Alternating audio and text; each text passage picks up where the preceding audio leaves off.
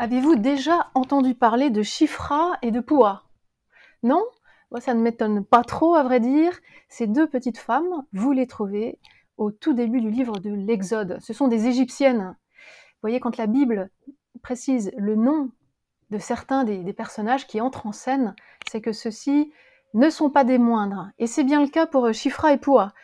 Alors, si nous prenons les quelques versets qui leur sont consacrés, il y en a très peu, hein, il y a six ou sept versets pour elles, qui, six ou sept versets qui néanmoins nous apprennent euh, des choses étonnantes et, nous montrent que l'importance des personnages dans la Bible ne tient pas qu'au nombre de versets ou de chapitres qui leur sont consacrés. Voilà, la preuve en est que pour quelques versets, vous allez voir que ces femmes forme euh, l'ouverture du livre de l'Exode. Livre de l'Exode, rappelez-vous, Israël est en esclavage depuis maintenant plusieurs générations en Égypte, sous le joug de Pharaon. On attend qu'un Moïse arrive, se présente au nom de Dieu et vienne libérer son peuple. Mais avant cela, il y a Chifra et Poua. Malheureusement, elles sont souvent passées sous silence, euh, tant leur présence euh, et, légère et, silencieuse dans le livre de l'Exode. On va commencer par lire ces quelques versets. Le roi d'Égypte dit aux accoucheuses des femmes des Hébreux, dont l'une s'appelait Chifra et l'autre Poua. Quand vous accoucherez, les femmes des Hébreux, regardez les deux pierres. Les deux pierres parce que, à l'époque, dans l'Antiquité et, au Proche-Orient ancien, en Égypte, les femmes accouchaient debout et donc elles se tenaient, elles étaient soutenues par deux pierres à la verticale, voilà, sur lesquelles elles s'appuyaient. Donc regardez les deux pierres, dit donc Pharaon aux deux accoucheuses. Si c'est un fils, faites-le mourir, mais si c'est une fille, laissez-la vivre. Mais les accoucheuses craignirent Dieu, elles ne firent pas ce que leur avait dit le roi d'Égypte, et laissèrent vivre les garçons. Le roi d'Égypte les appela et leur dit Pourquoi avez-vous agi de la sorte et laisser vivre les garçons? Elles répondirent à Pharaon, Les femmes des Hébreux ne sont pas comme les Égyptiennes, elles sont vigoureuses. Avant que l'accoucheuse n'arrive auprès d'elles, elles sont délivrées. Dieu favorisa les accoucheuses. Quant au peuple, il devint très nombreux et très puissant. Comme les accoucheuses avaient craint Dieu, il leur accorda une postérité. Voilà ce que font ces deux petites femmes, ces deux accoucheuses égyptienne, euh, commandée par Pharaon pour tuer les, garçons premiers-nés d'Israël car, le peuple d'Israël devient trop nombreux. Et si les esclaves venaient à se rebeller, eh bien on ne pourrait plus les contrôler. D'où l'ordre de, tuer le peuple. Vous voyez, c'est la, la, survivance euh, du, peuple, qui est en jeu, c'est la vie ou l'extermination du peuple qui est en jeu et qui dépend finalement euh, là, en tout cas en l'occurrence, de deux petites femmes, de deux accoucheuses égyptiennes en plus, donc païennes, donc qui n'appartiennent pas au peuple d'Israël, et qui ont euh, le courage et l'audace de tenir tête à Pharaon et euh, de lui dire ah non, mais les femmes, vous, vous, vous n'y connaissez rien hein, en termes d'accouchement, mon roi. Hein, les femmes d'Israël ne sont pas comme nous, les Égyptiennes. elles, avant qu'on arrive, eh ben, elles ont déjà fini d'accoucher, quoi. Voilà. Et elles s'en sortent de, cette manière, et le roi, le roi les, croit, hein, les laisse parler.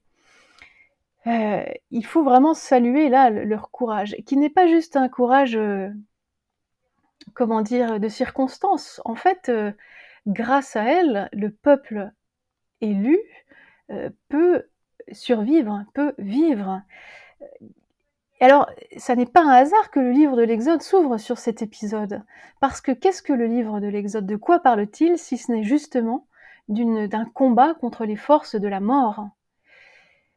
Rappelez-vous, le livre de l'Exode, c'est un petit peu plus loin, euh, dès le chapitre 12 notamment, il est question de l'institution de la fête de la Pâque.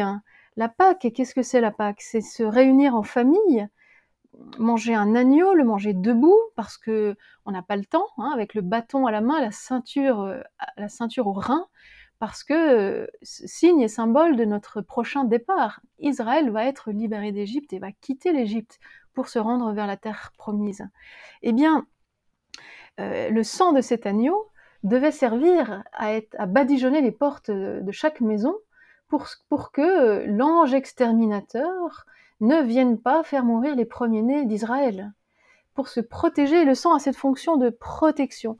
Et c'est ici, dans ce texte, au chapitre 12 de l'Exode, qu'apparaît pour la première fois ce mot lié à la Pâque, Pessah, hein, en hébreu, qui signifie le passage. L'ange de l'ange exterminateur va passer pour remporter tous les premiers-nés, sauf dans les maisons qui sont protégées par le sang de l'agneau. Voilà. Le livre de l'Exode, c'est, la traversée, si vous voulez, de la mort pour la vie. Voilà. Et si on continue à tourner un petit peu les pages, au chapitre 14, le peuple va à nouveau se trouver dans une situation de mort, puisqu'il est devant la mer, euh, qu'il n'a aucun moyen de traverser, avec l'armée égyptienne à ses trousses, ne, qui ne va pas tarder à arriver. Alors, euh, on connaît l'histoire de cette traversée, hein. Dieu qui va, par l'intermédiaire de Moïse, fendre la mer en deux pour que le peuple puisse traverser euh, à pied sec. Vous voyez, cette traversée de la mort, là encore, c'est une question, euh, une traversée de la mort, parce que pour le peuple d'Israël, qui n'est pas du tout un peuple marin, la, mer fait peur. La mer, c'est c'est le lieu où se trouvent les forces du mal, les monstres, toutes les, divinités diaboliques, etc., se trouvent dans la mer. Donc déjà, vous voyez, traverser la mer, et à pied sec en plus, mais ça veut dire passer à travers les forces de la mort. Ça veut dire que notre Dieu est plus fort que tous ces esprits, euh, tous ces monstres, etc., euh, etc. Et de plus, l'eau, la traversée de la mer, c'est aussi euh, l'image d'une grande naissance. Hein. Parce que la naissance, c'est cela, c'est, c'est, percer à travers les eaux du sein maternel. Eh bien, Justement, le livre de l'Exode nous fait assister à la naissance d'un peuple. La naissance d'un peuple, au chapitre 1, on passe des fils d'Israël, les fils de Jacob, on passe d'être des fils, des fils d'un clan, les fils d'une famille, à un peuple. Pour la première fois, nous avons la mention du peuple d'Israël, ici dans le livre de l'Exode. Donc voyez le geste de Chifra et de Poua, ces deux accoucheuses, qui font vivre les enfants hum, contre l'ordre de Pharaon. Hein, ces deux femmes qui s'attaquent à beaucoup plus fort qu'elles, qui risquent leur vie en faisant cela, eh bien elles, euh, elles, annoncent le programme qui va être celui de tout le livre de l'Exode. Dieu se révèle comme un Dieu libérateur, libérateur non seulement de l'esclavage, mais de toutes les forces maléfiques dont le paroxysme se trouve dans la mort. Dieu un Dieu qui libère, qui libère de l'esclavage et qui libère des forces du mal et des forces de la mort, par la Pâque, par la traversée de la mer, et, et ce que Dieu fait dans ces deux grands événements était déjà annoncé, contenu d'une certaine manière, dans ces deux petits personnages de Chifra et Poua. Voyez comment deux petites femmes de qui on ne saura rien d'autre parce qu'il n'en sera plus jamais question dans, le reste de la Bible. Deux petites femmes euh, annoncent d'une certaine manière euh, le programme du livre de l'Exode et deux femmes étrangères en plus qui ne sont pas euh, dans le peuple de l'Alliance finalement nous disent quelque chose de très important sur l'identité de Dieu, le Dieu d'Israël qui est un Dieu de libération, qui est un Dieu qui veut que son peuple vive.